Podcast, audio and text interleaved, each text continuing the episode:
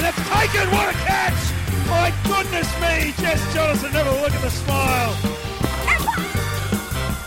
Finger goes up, excellent over so far from Deandra Dottin.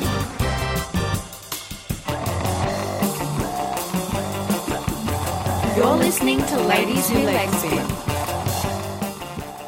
Hello and welcome to another episode of Ladies Who Legspin. I'm Brittany Carter and sitting beside me as always is the wonderful Mary K. Good morning, Mary. Wonderful. How lovely of you to say, Britt. Best start to a show ever. I'm really good. How are you going? Great, I'm fantastic. That's good. So what happened in cricket yesterday, Mary? It was a bit crazy, wasn't it? I think there was a full moon last night, Britt, because we saw three of some of the craziest results we've seen in the Big Bash so far. I know we'll talk about the men later and the Heat versus the Renegades, but that final over was just bananas. It took me about 10 minutes to sit down afterwards, compose myself, and work out what happened. I still don't think I exactly know what happened, Yeah. but I think we can work through it together later. And then yesterday, there were four games in the Women's Big Bash, all which had an impact on who's going to play finals. And the games today are still going to have an impact. We don't know who's going to be number one and two yet. Exactly right. So at the moment, we know the Scorchers and the Sixers both have a final spot, but they don't know where they're going to finish in that top four. So they don't know who they're going to play or if they're going to be advantaged or disadvantaged in terms of a home game. And I think what's really interesting is that we had games yesterday and obviously the Hurricanes lost. But if they had won both those matches and the Scorchers and Sixers had lost both those matches, the Hurricanes could have even finished on top as well. So it's still very, very close. So we know who, we'll know that the Sixers and the Scorchers will make the top four. The other thing we know is that unfortunately the Thunder, the Strikers and the Renegades will not be playing finals this year. You notice that I paused a little bit on the Thunder. I'm still in mourning, but that's okay. Always next year. Yeah, no good for both our men and women's teams this No time. good at all. After defending champions, yeah, it's a bit sad. All right, so let's get into those games. Yesterday, the first one I want to talk about is the Thunder up against the Scorchers. Now, Perth moved to the top of the ladder with a 4-1 win over the Thunder. They needed 71 from 39 balls at one stage, but they were already down 4 for 79. I think we were texting at this point, and I sort of said to you, they won't make it. Taylor, Haynes, Blackwell, Stalenberg, all gone at this point. We're not going to make it. And I got a follow-up text from you saying, maybe we spoke too on, soon. maybe we spoke too soon because we definitely spoke before Harmanpreet Kaur came off and fired. So she started off slowly and got six runs off her first 13 balls, but then she ended up scoring 64 runs from 37 balls with a strike rate of 172.97. But I think this ties really nicely into that point we made earlier in the season when we were talking about why she wasn't batting higher in the She's order. She's still making that case, isn't she? She's still making that case. So, Britt, who knows whether the Thunder season would have been slightly different had it, they decided to play her up higher in the order, but I guess we'll never know. There's also that big controversy about India uh, taking their players out of the game and taking them away for a, a training camp for the World Cup early. So even if they had made the finals on the back of her efforts, there's no guarantee she would have been there to play, which is another really interesting talking point, I think. Let's talk about the Scorchers though. So Piepa Cleary did an absolute job on them. Three for 16 she took. She dismissed Haynes, Blackwell and Stalenberg all the firing power at the top and middle of the order. And she really did a job on us, didn't she? She did, and Britt, it's interesting because I think what I love so much about the Big Bash and the Women's Big Bash is new stars emerging. Mm-hmm. And this is a player We talk about this all the time, don't we? This is a player we haven't spoken about at all this season. I don't even think I've heard her name mentioned. So it was great to see her shine so beautifully yesterday and in very good form ahead of the Scorchers playing the finals. I think you're right because I mean, when I was writing my notes up, I was thinking Piepa Cleary. Like I know she was uh, selected to play in the Governor Generals this year, but I don't really know much about her. And when I looked up on Cricinfo, there was Western Australian women's. I think there was under 19s representation there. She's actually got quite a good resume uh, already. So I think that was something that was very illustrative of this competition that we are seeing so many young guns pop up. Something that was interesting that I wanted to mention about Perth though was that they posted 5 for 149 and we saw a change in their opening partnership. Bolton was moved up to start with Elyse Villani instead of Suzie Bates and we know that that opening partnership has been successful in the past. They featured twice in the top 5 run partnerships of this competition leading up to yesterday. But credit to Bolton and Villani, they forged their way into the top 5 partnerships and are now sitting third with a total of 97. So Bolton almost went the whole innings. She went in the 13th over, and Elyse Villani, they the Thunder couldn't get rid of her until the 17th over. She was incredible, wasn't she? Yeah, she was absolutely incredible, and I think it speaks to the strength of the Scorchers batting lineup. But now that we're getting towards the end of the season, though, there was one other player that I just wanted to mention out of the Scorchers. Yeah. And that's Heather Graham because I think she's been a player that has really improved this WBBL season. So she's batted in the middle order and I think has really been fundamental for the Scorchers in guiding them home in tight run chases. So she's their third leading run scorer, but I think you need to watch her to know the impact because often she's scored big when the Scorchers have needed her the most. And she's really a true all rounder in that she's also managed eight wickets in the competition to this point. So it's been good to see her shine as well. One of the other matchups we saw yesterday was the Brisbane Heat against the Strikers. Now, the Heat took this huge win with nine wickets over them, but we sort of expected that, didn't we? I think we did. And what's interesting about this is that the Heat are still very much in the finals race and they need to win both their matches to Yeah. be guaranteed a final spot. So it's going to come down to today, Britt, for the Heat. I, I agree completely with you there. I think the biggest thing for the Heat now is they need to prove that they can win matches back to back, and it needs to be done today because otherwise they miss out on that spot, don't they? That they absolutely do. And that's what we've spoken about with the Heat this year and that they can win one but not win the backup. So it's a really big day for them. Uh, interestingly enough for them, after Smriti Mandhana was ruled out for the rest of the season with a knee injury, Deandra Dottin has been able to come back for them. So that's good news in terms of internationals. Yesterday, Beth Mooney and Kirby Short moved into the top second partnership uh, with the run stand that they made of 101 before the first wicket fell. So Mooney, man, she can really put them away, can't she? She made 75 and she's just such a, a powerful hitter at the top, isn't she? She's beautiful to watch. She's been absolutely outstanding this season and is just phenomenal with bat in hand. So the strikers, their season was done uh, heading into this these matches, and they really had nothing to lose. Although we saw Sophie Devine go for another duck. Oh, I know, and I ah. felt so sorry for her. I'd just like to clarify for our, all our listeners. When Brittany made me predict my top four, I actually think thought she wanted me to go backwards. So I picked the strikers to win.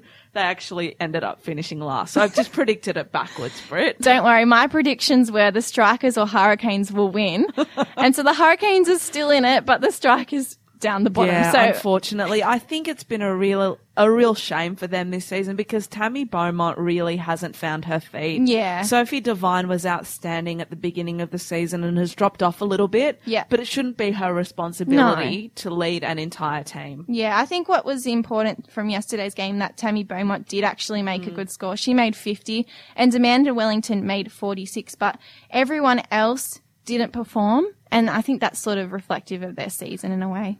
Absolutely, and it'll be interesting to see what they do next year and how they change things up, if any at all. Now let's talk about the Hurricanes and Stars match. How insane. This was the first full moon moment that happened yesterday. I think we need to talk about the final two balls of that game. So I felt so sorry for Amy Satterthwaite. I felt so, so Who had sorry. a really good game before the last over. and actually a really good start Yeah. to that over as well. It wasn't even the whole over that was Yeah. a disaster, but it got to a point where the Stars needed six off the last ball. And then poor Amy bowled a no ball that was hit for four. Now, I don't know whether you all know this, but when a no ball is bowled, the field is not allowed to change for the last ball. So that really impacted. It's a free hit. Yeah, it's a free hit and the fielders can't change. So on that final ball, Jess Cameron hit it for six and the Stars ended up winning the game. I love Jess Cameron though, so that was great, but I felt for the Hurricanes. I really felt for them. Something that was great. It was nice to see that Jess Cameron's really enjoying her cricket again. Mm-hmm. She has been outstanding this season, very consistent for the Stars. And after having a break last year from cricket and um, missing out on the first season of the Women's Big Bash when she was supposed to play for the Perth Scorchers, I think it's been beautiful to see her come back and and perform in such a way. And you can definitely tell she's loving the game. Absolutely. And we spoke to Jess much earlier in the season when the AFL women's competition was announced because Yeah. as we all know she'll be playing there too. And she spoke about how she just needed a break and was now ready to play cricket and was really enjoying herself again. And I think that's really clear from the way she's played this season. So the Hurricanes, the best for them was Satterthwaite, Amy Satterthwaite, who made 39, took two wickets for 23 runs.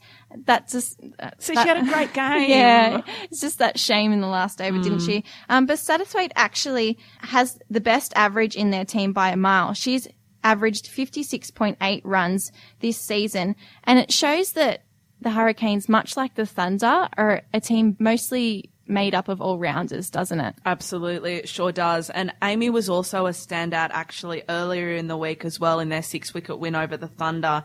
So she got two wickets from three overs and then took a hat trick in the 19th over. And that's the first hat trick that we've seen in the WBBL this She's year. She's been absolutely outstanding. so I really hope that she picks herself up because the Hobart Hurricanes are very much in finals contention. yes, completely. And we I've know- still tipped them to take out the competition. Exactly. So Amy, pick yourself up. Which is bold, I know. It's bold. pick yourself up, Amy, and we're looking forward to seeing you play today. And I'm looking forward to seeing what the Hurricanes do in the final couple of matches. Yeah, Australia are really going to have to think about Satterthwaite when they come into the Rose Bowl series that's happening in February. Um, and I think she's going to absolutely keep that form going. The other person that I wanted to mention from the Hurricanes was Heather Knight, who made 45. So it was nice to see the captain perform as well. The last game that happened yesterday that we really need to address was the Sydney Sixers up against the Melbourne Renegades out at North Sydney, where it all began, bringing it back there. Only what six weeks ago? I know. It's been a massive two months, Britt. Far out. I feel like it's just flown, but it was very steamy out there. It had been raining in Sydney leading up to the match. Thank God Duckworth Lewis did not come into play because it just wrecks mate everything. Duckworth Lewis. Uh, but tell me about the Sixers, Mary, and tell me about Ash Gardner. She is phenomenal, Britt. She like is. we speak about her every single week, and I know I mentioned Heather Graham earlier, but Ash Gardner has been the standout player of the series this year. And this is my hot take. If the Southern Stars were to be picked right now, I think she absolutely has to be selected. I don't think you're the only person that would be saying that. No, Let's credit you so. as the first. Yeah, let's do that. But I completely agree with that. She has absolutely uh, made a case for her selection into that side, hasn't she? Absolutely. And we mentioned that she's only 19. She's still got so much growing to do, but she has been an absolute class act this entire summer. So she made 50, um, and there were five sixes in that 50 from two fours. And uh, Sara McGlashan was the other person who did a, the brunt of the work for the sixes. So she made 45, just fell short of a, a half ton. But it was remarkable, honestly, that innings. The other person that I really needed to mention from that game was Maitland Brown for the Renegades. Now, the Renegades are out of finals contention, but she was an absolute star. If you remember one name from this podcast, I want you to remember Maitland Brown because she was just incredible. I just can't even put into words right now how fantastic she was. What do you think of her, Mary? Britt, I think it makes me slightly sad talking about the Renegades because they won't be playing finals, but I think they've really improved in the back half of this season. And with players like Maitland Brown, Sophie Molineux, who has been outstanding, it's, it's just a shame not to see them playing. And they had a really good win over the Heat earlier this week as well. Yeah. So they beat them by seven wickets. And, you know, Rachel Priest hit six fours and another magic six in her 39 ball innings of 44. Molly Strano was great. Kris Britt took a great one handed catch. I'm just disappointed they're not playing finals because it seems that they've hit their straps just a bit too late. Yeah, completely. And I mean, Rachel Priest was good yesterday. So was Kris Britt and Maitland Brown. I should probably explain to you why I'm raving about her. So she made 30 runs from 15 balls. But the most impressive of that for me was in the 19th over, Sarah Aley, who is, we've talked about before, a very, very underrated and fantastic New South Wales bowler. Very consistent, very accurate. She is bowling to Brown, who's 20 years old. And to bring up the match for the Renegades, she hit four, four, six, and these are back to back. Like that is incredible to be that young and to show that class. She also took a wicket earlier in the Sixers innings. And yeah, I, I really think that she is going to be a future star for Australia. Maybe even a Southern star. I think so. I, that's where I was getting at. I think so. The thing that the Sixers are now going to be worried about is that Ellyse Perry actually limped off with a bit of a hamstring injury. So she swung at a ball and completely miscalculated what was happening, slipped over in her crease. She was stumped as a result and sort of gingerly got up and, as I said, limped off. So she was rested and did not bat or bowl. And she's really key for the Sixers. I know they've got some great players, but they will be sweating on her fitness. They absolutely will be. I think what's good for the Sixers is that we've seen how well rounded they are. So Yeah. if Ellyse doesn't play, other people will just they'll need to step up, and there'll mm-hmm. be no room for error. completely. The way that they've set up the fixtures of this competition means that everyone that played yesterday get to play each other all again today. So any of the mistakes they made, they might have a clean slate to, to fix those. So the Thunder up against the Scorchers again at Lilac Hill in Perth. The Strikers play the Heat at Brisbane at the Gabba. Hurricanes and Stars are at Bellerive Oval again. And the Sixers and Renegades are at North Sydney. Mary, what, what are you predicting is going to happen? Well, Britt, I was actually going to ask you if you could predict who's going to be in the final. I'll give you my two, and then you can give me your two. all right, you go first. Okay, so I think it's going to be the Hurricanes and the Sixers. That is who I was going to Yeah, pick. right. Yeah, no. yeah, Hurricanes and Sixers is my hot take for the final. I think it's going to be tough. I think it's going to be the Sixers and Hobart, only because I keep tipping Hobart to win this competition. Come on, Hobart, don't make me look like I'm an idiot. for the Hurricanes. I'd love to see them win. It would yeah, be great. I just think they're the best, and we've spoken about this together. They're the best all-around team.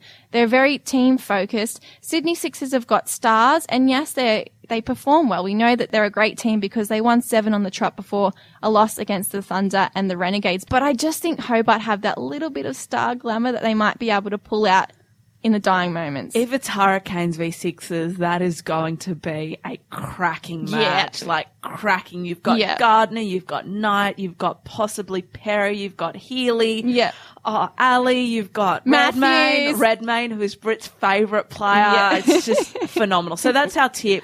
Let's see what happens next weekend when we come in to record. In saying that, I do think Perth, Perth do have a strong case They today, do. and so do the actually so do the so do the Stars. Let's be honest, we don't really know what's going to happen. And we know that the Heat can beat anyone on their day. They don't have to play the final twice. So they could win too. Look, it could be anyone's game, but Ah. look, let's see what happens. It's going to be a very exciting end to what's been a phenomenal competition. All right, let's get on to the men's game. So, Mary, what have been your highlights from the Big Bash this week? I don't want to talk about the men.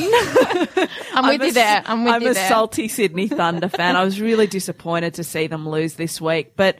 Britt, I think the the issue that I really wanted to talk about this week was that Cricket Australia's integrity unit is looking into an exchange between Mark Howard and Strikers captain Brad Hodge. So, for those of you who missed that game, that was between the Strikers and the Thunder. And Network 10 statistician Laurie Colliver told viewers that batsman Shane Watson had been dismissed twice in the past eight balls he had faced from seamer Ben Laughlin. That information was then passed on to Brad Hodge while he was mic'd up and then brought Laughlin into the attack in the next over. So basically the exchange went like this.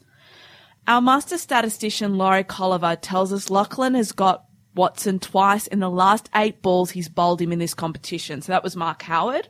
Brad Hodge goes, really? And Howard said, I'll leave that with you, skipper. Now, in a game that has been criticised in the past for match fixing, I just thought that this was completely inappropriate.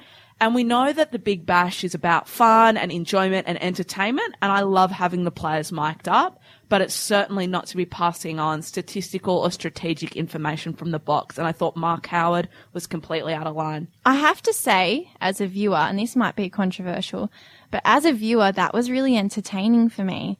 So I, I not, I don't agree with it. Don't take me, don't get So me wrong hearing the exchange between them, yeah, just the fact that that happened, and I understand that the Big Bash is supposed to be all about entertainment. So for me, sitting there watching, I went, "Oh, that's really cool!" And now they're going to bring him on. Like, imagine if this happens. But looking back at it, and actually listening to KP sort of call Howard, you know, hmm. very naughty, very naughty. very naughty. It's it's not right. I think as well, what really flips it is that the Thunder had no advantage. Like they were given no information during the game that could have helped them to win. So Yeah. the Strikers definitely had an advantage, I think, in getting that information. And what would have been really interesting, Is if he had taken that wicket. who knows what would have happened? Yeah. The thing is, though, I mean, your captain should be wary of these things hmm. before they come into the game. You know, they've got to do their own research as well. So I, I think you're right. I don't think it should have been passed on. And yeah, hopefully it sort of just fixes that Well, I don't really know what the solution is. Yeah. I mean, do we reprimand? I was just going to say, like, maybe it just, maybe it fixes it for future, you know, they know not to do it in the future. Perhaps, and I think that they should be counting their lucky stars that there wasn't a wicket there because I just don't know what would have happened, particularly with the Thunder uh, needing to have won that game to Mm-hmm. have made the finals. What would have happened? Anyway, let's talk about last night's game, please, because that was absolutely bananas. It was a real tussle. I love it when you lo- use that word. Oh, bananas. But it was like it was a real tussle, and I think viewers were really confused as to who was going to win this game because we saw Finch and Harris make a 106 run partnership to start the Renegades off, and Finch scored the fastest half century in BBL history. But then the Heat came into bat, and then Baz broke that record, and he scored the fastest BBL half century in 18 balls. So it looked like the Heat were going to do it easily. But then their run rate really slowed down, and you saw the Renegades get back on top. And then we got to that final over. Let's talk this through ball by ball because I think that's the only way we're going to get it right. The Heat need 18 off the final over. And the pressure is on, isn't it? The pressure is definitely on, and the pressure is on Nathan Rimmington, who is bowling that last over. So what happens, Britt? What happens on the first ball? wide. Then on the next ball, a six is hit. Joe Burns hits a wonderful six, yes. A wonderful six. Then what happens? Another six by Joe Burns. Then we've got an out. Joey Burns gets caught. Yeah, he holds out, he's caught, and then the momentum definitely shifts because at this stage we all thought Brisbane Heat was going to do it. Absolutely. Then what happened? Wide. Then in the next ball, Nick Buchanan gets run out. yeah. So at that point, the Heat need three runs off two balls. What happens in the next ball, Britt? Another wide. And then Steketee's facing and a dot ball happens. Yeah, he tried. He, He tried. he definitely tried. And then He in the- looked very uncomfortable at the crease. I yeah, have to fair enough. Stex is a bowler. Like he's not there to be winning in the in He the final like he'd moments. never, he'd never faced a ball before. Oh, though. bless him. He's been great in the bowling, by the way. I just wanted to mention that. And then the final ball, Britt. Another wide. Can you believe But it? they ran. They stupidly ran and Swepson got run out and everyone, Twitter just exploded. Basically, I had 15 tweets in a row that was what just happened. Yeah. So they ended up, the Renegades, winning by one run mm-hmm. And Yeah. they keep their finals hopes alive. I know. It's a huge win, isn't it? Considering huge it was win. so tight. And Rimmington, oh my God, what a shocking over. I understand that he was trying to get them to play right in the offside, but Jesus, that was really, really yeah, bad didn't, over. Didn't really work for them. no. it? And I would not bring him on to bowl the death one again. Never again. Maybe we should talk to our mate Nathan Bracken about that strategy. But uh, yeah, that's the big bash. There are a couple of really exciting games coming up. Did- Hurricanes and Scorchers tonight, as well as the Stars and Sixes. And talking about the Stars and Sixes, a couple of weeks ago we had Alyssa Healy on the podcast and she would have been talking about batting for change. It's really important tonight that the Sixers hit a lot of sixes and if anyone wants to make a pledge to batting for change, just head to their website. So the thing that's really exciting now is that we are in the business end of this, aren't we? Mm-hmm, so the definitely. Big Bash and the Women's Big Bash both have all the finals next week. We see the semi-finals played and then the final played. And I love this week. I can't wait. So next Saturday, I think Britt is going to be an epic show because we'll have had all our finals and we'll be previewing both the men's final and the women's final on our show next week. And the other thing that's really exciting is I don't have to worry about watching two games at once, one on my laptop and one on my desktop No, computer at right. work, because there is only one each day, so I can actually watch each women's Big Bash game and each men's Big Bash game, which I'm super excited about. Looking forward to next week already, Britt. Now, Britt, we've also got a very special treat for listeners this week. We had Sam from the Grade Cricketer join us for an interview earlier in this week, which you'll be treated to next. The roles are going to be reversed a little bit though, because this was recorded on Wednesday and I couldn't get to the studio, so I was dialing in over the phone. We hope you enjoy it.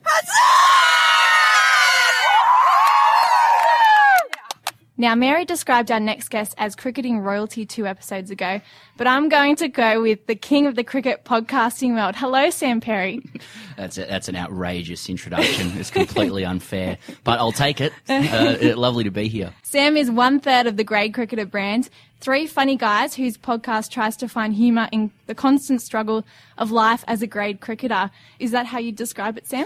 Oh, again, I'm, I'm also uncomfortable with being called a funny guy, but um, I, I appreciate it. Uh, no pressure now at all. But I think you're right. Yeah, you, you pick up on the um, the main thrust of it, which is it is really more about the struggle than anything. It's a very kind of it's a game that lends itself to a lot of existentialism and soul searching. Grade cricket, so we've just tried to lend a bit of a voice to that. Well, maybe you're the most humble of the three of you.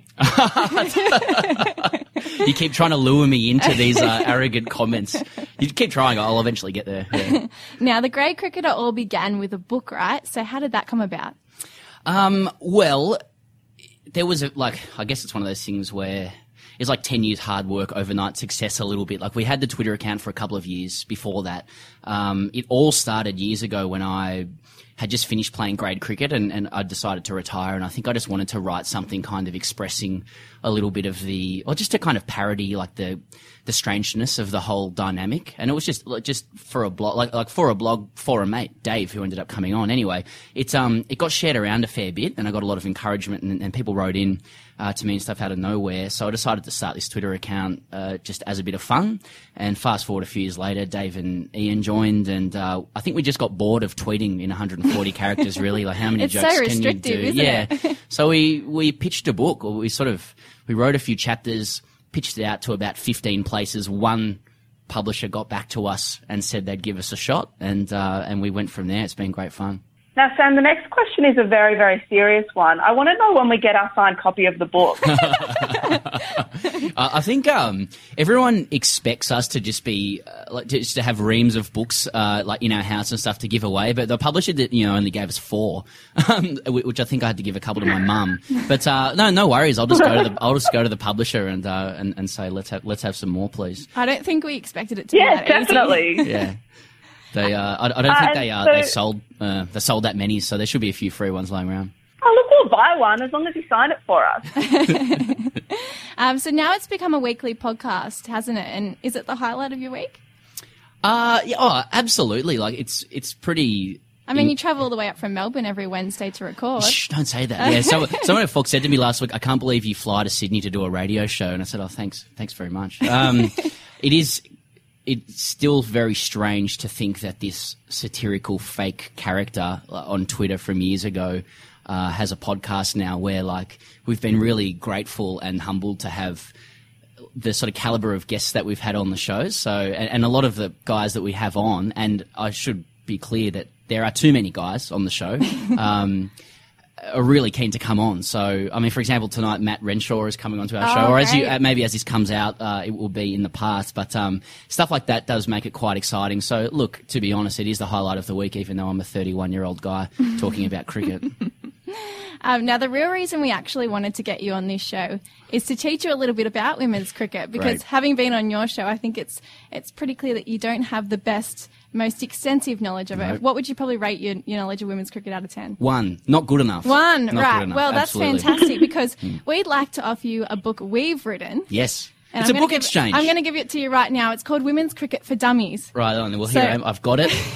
Looking at it, already looks far more uh, extensive than our book, and it actually looks serious too. So, Oh, yeah. I'm sure it's just as uh, professional in its publishing A4 Word document format. this is exactly what I need. Seriously, And the other thing we've done is we've signed it for you in case we become famous one day. So, very good. Oh, I can the see it now as well. yeah, disclaimer that might not actually be Mary's signature because it was a last minute yeah, Britt, what are you talking about? I haven't signed anything. I like it. You're forging signatures already. You're giving uh. fake books over. This just sounds just like grade cricket.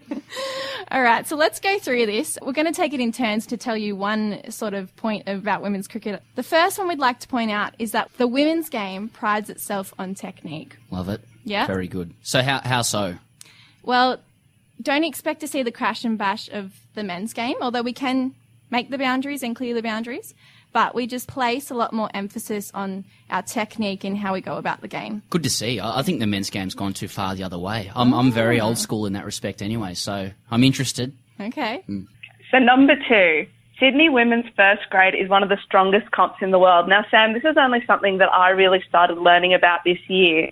But our first grade competition is one of the strongest in the world, and that's why the New South Wales Breakers have won the Women's National Cricket League 18 of the 21 years it's been played. I, lo- I love that because we're in Sydney at the moment. I'm from Sydney originally, but I live in Melbourne at the moment, and Melburnians and Victorians and all people from all the states would hate to hear that. Of course. uh, the Sydney centricity rankles them more than anything else, and it's the same in the men's game It as is, well. Sydney yes. grade cricket prides itself. They call it well. Ed Cowan calls it Sydney Test cricket because once you go Ah. through that, you can then uh, go on and play for the Test side, unlike others. So that's good to hear. The alignment is uh, is there in the women's game too. It's very strong. Whenever my mates in Queensland bring up state of origin, I tend to bring up the WNCL because New South Wales has just been so dominant in that competition. What do they say back to that, mind you? Do they, do they sort of go, okay, no, touche? Yeah, not really, actually. They're like, what are you talking about? Yeah. But then I go on and on and tell them about my favourite players, and they're like, okay, Mary, we believe you. On to something different now, please. Yeah, I, I don't think anything exists outside state of origin for a lot of Queenslanders at the moment. Yeah, I, I would agree with that statement. So number three, the shortest form of the game is the fastest growing. Okay, well, I mean, that's again straight alignment as well. And this mm-hmm. is like the, the WBBL is the area that I feel like I need to get across most. I mm-hmm. listened to your show. I think it was last week. You had mm-hmm. Holly Ferling on. Yep. And Holly was saying that her first three balls in men's grade cricket were a hat trick At the age which, of which is absolutely outstanding. Yes. And another thing I've got about the short form of the game. Firstly, it's a gripe. So my last name being Perry, every time I want to Google myself, Ellyse Perry just comes up all the time. So I'm kind of sick of seeing how uh, prolific she is because I Yeah. just want to sort of look at myself. But the second thing is. Ellyse actually played at the club that I played at, or plays still at the club that I played at in Sydney, which is the Tigers. And she played a men's under 21s game there as well a few years ago and absolutely dominated. Yeah. I think she ended up with figures in one match that was better than anything I ever achieved for that side as well. So um, all short format female stuff seems to be um, quite impressive whenever I come across it. Well, you'll be happy to know that on the cover of your women's dummy uh, guide to women's cricket, you've got Alex Blackwell there. So you've already got another player you can put under your belt. Right on, right on. Because I've got to get better than it just being about Ellyse Perry and Meg Lanning, right? Right. There's there's a lot of other players, but I, I think they're the two that I've sort of I've got under my belt at the moment. I'm going to need to expand. Right. So number four is the cricket season very much becomes a social calendar. Is that the same as in the men's game? Well, I, I think Sam? so. Like I think cricket really is just a social game, and the cricket is kind of played on the side, right? So Mm-hmm. I- we, were- we were talking to Brittany about this on our show last week or the week before. I'm, I'm just keen to understand how the social side manifests itself. I'm sure that it's far more uh, moral than it is on the men's side. I mean, y- you painted a picture, Brittany, of people who are actually nice to each other and talk to each other uh, and don't try and undermine each other at every turn and lie to each other. So. Uh, I'm, I'm sure it's much more enjoyable than it is for the men. Uh, was something that I've come across talking from uh, players that have played men and women's cricket is that we actually wait to have our drinks after the game. So we'll head to the local pub and have a beer or a, mixer, in my case, together after the game rather than having the beers uh, in an esky on the sideline. So, are you also mocked for getting a drink other than beer? Because that's what happens in, in Yes, men's cricket. oh, you are okay. I am. That's nice to hear. Yeah. I've got my cruises. Uh, Well, in saying that, on grand final day, that's like the one occasion we do have an esky next to the game, and I've usually got a cruiser in there, and everyone else has got beers. So You just sound like healthy people who enjoy drinks after you've finished what you're doing. take it seriously. Number five, passion fuels our involvement. So you can understand because there's not been a lot of money in this in the past that we play it purely for passion. I like that word purely as well. You know, I mean, this is the thing that I do on the on the podcast, and the boys don't really like it. Sometimes I get a little bit earnest Yeah. uh, about it, but in also when you say purely, that's really interesting to me because. As you say, it's sort of fueled by passion, but also you talk about technique as well. And I, like, I feel like I hear a lot of things that maybe sport or cricket used to be about, and now that there's almost so much money in the game, and I'm sure it's a it's an amount of money that everyone kind of wants to get their hands on naturally, but sometimes money can corrupt a little bit of what it really should be about. So it sounds like um, women's cricket is sort of in that sweet spot at the moment where people are actually doing it for the love of the game. Is, it, is that fair? Yeah, I'd, I'd say that's completely right. And I mean, one of the great things about the Women's Big Bash is there is that option there now, but it hasn't been there for a long time. And there's a lot of players in my side uh, that I know have been playing 20 plus years.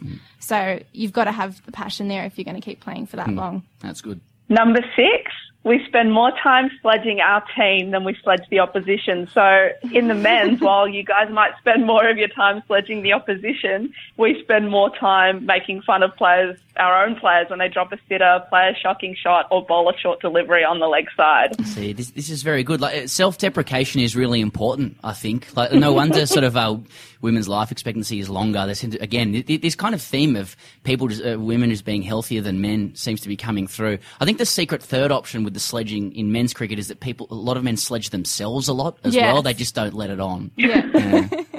the other thing that I would probably add to that is that uh, our nicknames usually come out of a sledge. So there's always something, and I'm not sure if that's also in the men's game as well. Yeah, well, it's one of those paradoxes. Like the more you try and fight a nickname, the more it will stick. Stick, it's right. like it's like quicksand. So it is kind of similar in that sense. You should never fight a nickname uh, that you hate. You just got to let it rise and let it fall without saying anything. Interesting. Sam, are you a Seinfeld person? Because there's a great episode on that where George wants to be nicknamed T-Bone, and instead they nickname him Coco, and he fights the Coco nickname, but then they all start banging their hands across the table. It's true with a nickname. You've just got to take it on board and hope that it goes away. Exactly, and, and I think like I, I'm a Seinfeld fan. I think cricket lends itself to those dynamics as well because it, you spend so much time doing nothing. You've got to get very kind of nuanced at the way you manage yourself socially. So I'm, I'm glad to hear that uh, the rules about how to make a nickname stick apply uh, across both sexes. Number seven is we treat warm ups as extra curriculum.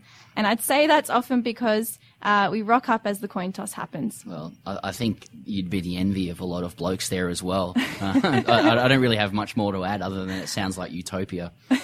So you don't, you obviously rock up on time then.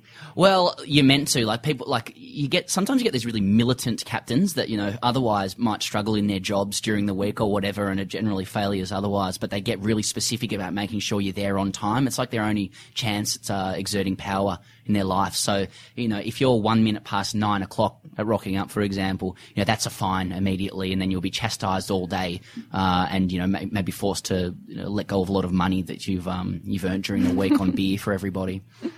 Number eight, men and women's bats are pretty much the same. So women usually use cricket bats that are light in weight, around 2.4 to 2.5 pounds, while men usually use ones that are 2.7 and upward. But most bat makers only tend to make a small number of lighter bats to sell, so they're basically the same. Oh, that's really that's really interesting. I I suppose if you just grow up with bats being a certain size, you'd get used to it. I mean, Mm-hmm. are, are, we calling for lighter bats to suit uh, women's cricket, or well, are I we, think we happy with them? We've dealt with what we've been handed for a long time now, so it's it's just more the fact that you.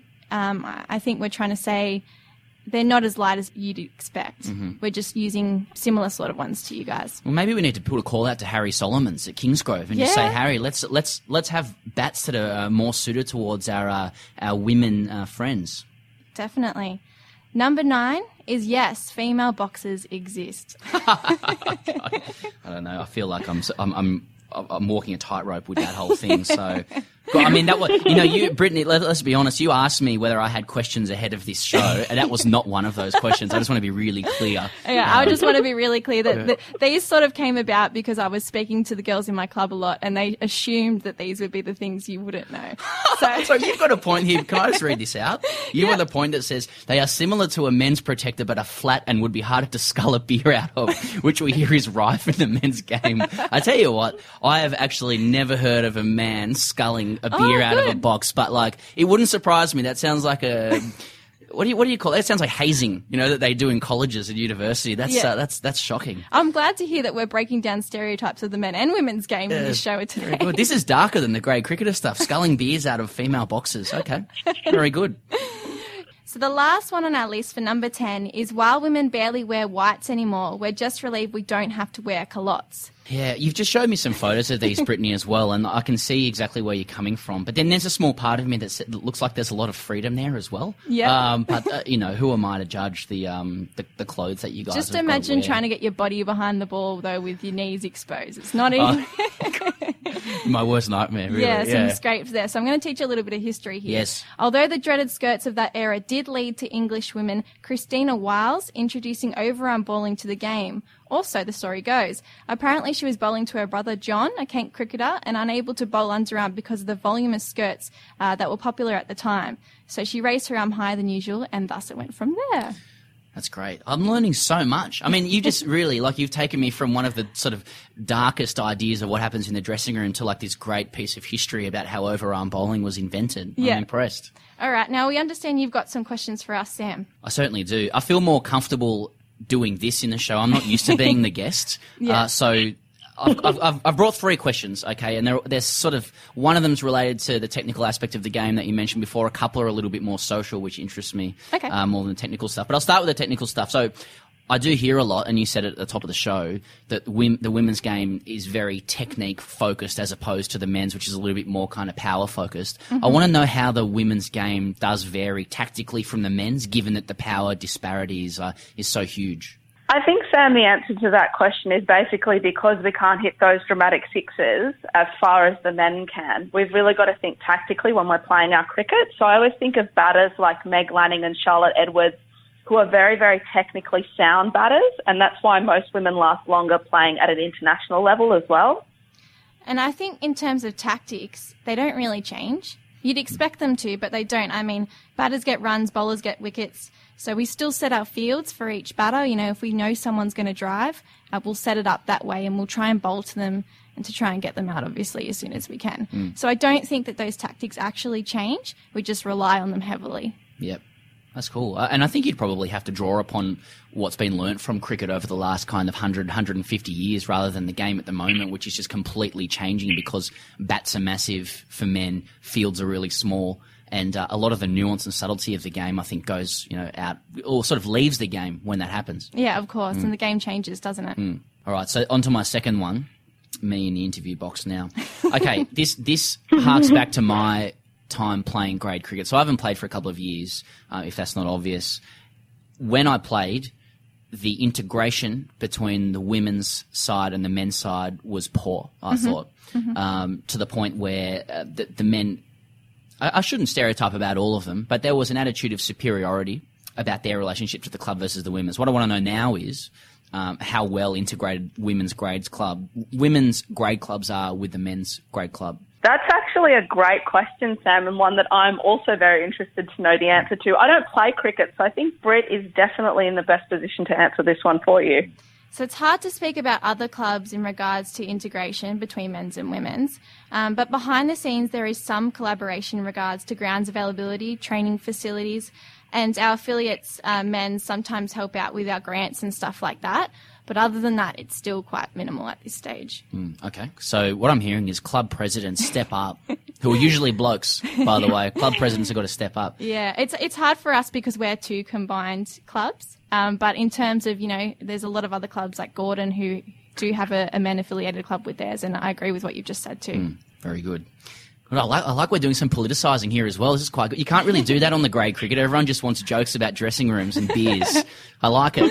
Can, can I ask a follow up? This, is, this is my last one. So Yeah. this is on the same kind of rhythm as what I was saying before. What are the big? I want when I've thought about these questions for you guys, I thought, how can how can I be better when it comes to women's cricket? How can men be better when it comes to women's cricket? So rather than a really broad one like that, I'd I just want to ask, what are the biggest faux pas men make when talking about or discussing women's cricket?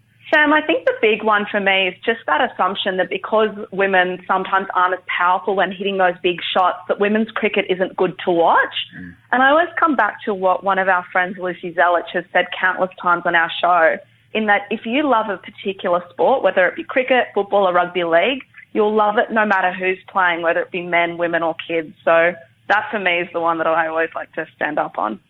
I think another big one is uh, we often get young um, hooligans driving past our games yelling out, get back to the kitchen and stuff like that, which most of us laugh at in jest. But sort of getting rid of those jokes, it would be good. And also, at the end of the day, it is the same game. Our rules aren't actually that different. They are a bit different when it comes to under 17s Brewer Shield and to third grade.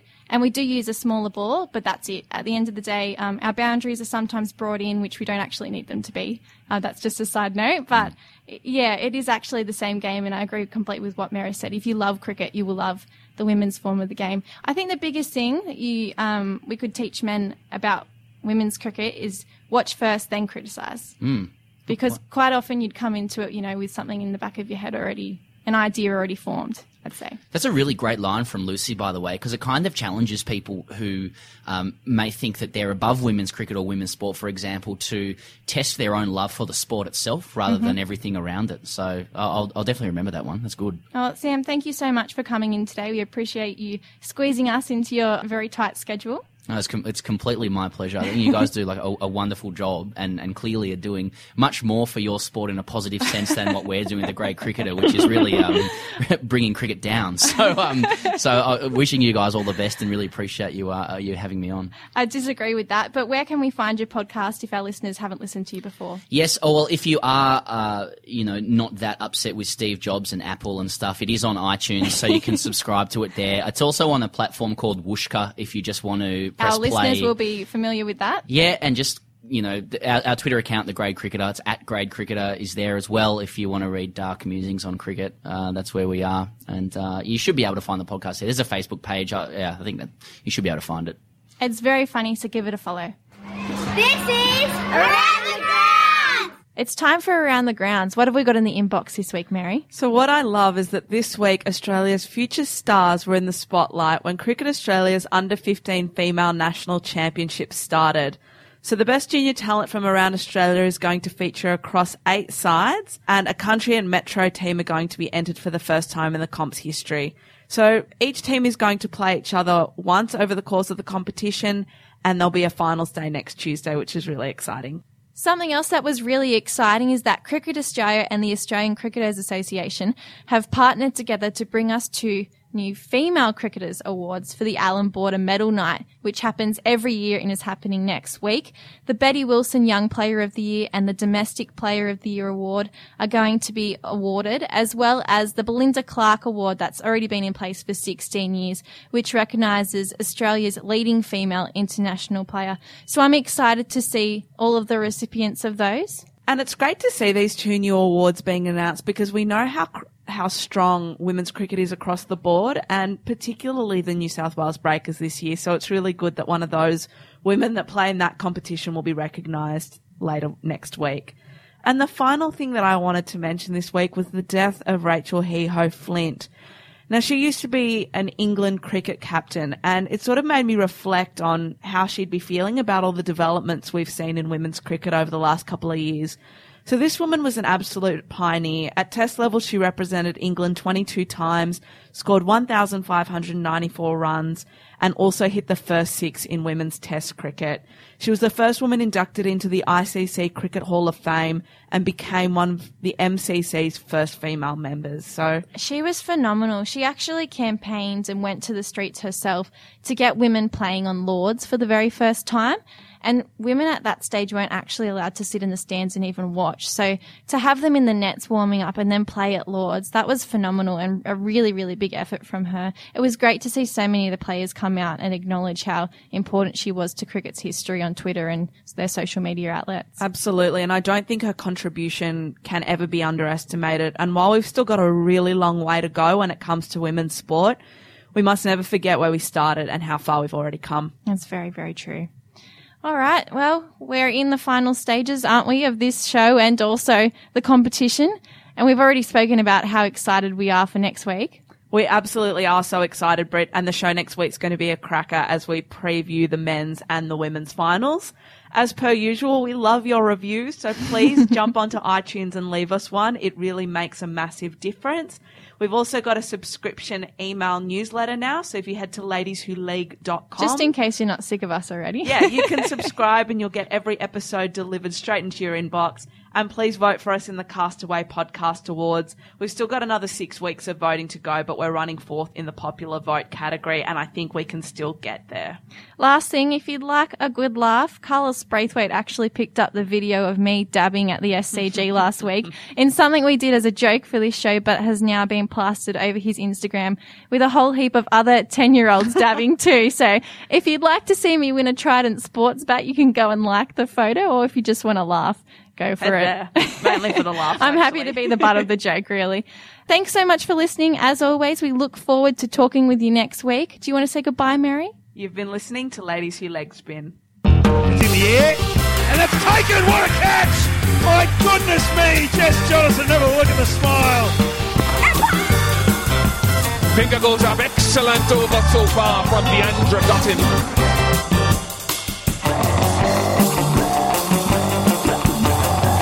Listening to Ladies Who Spin.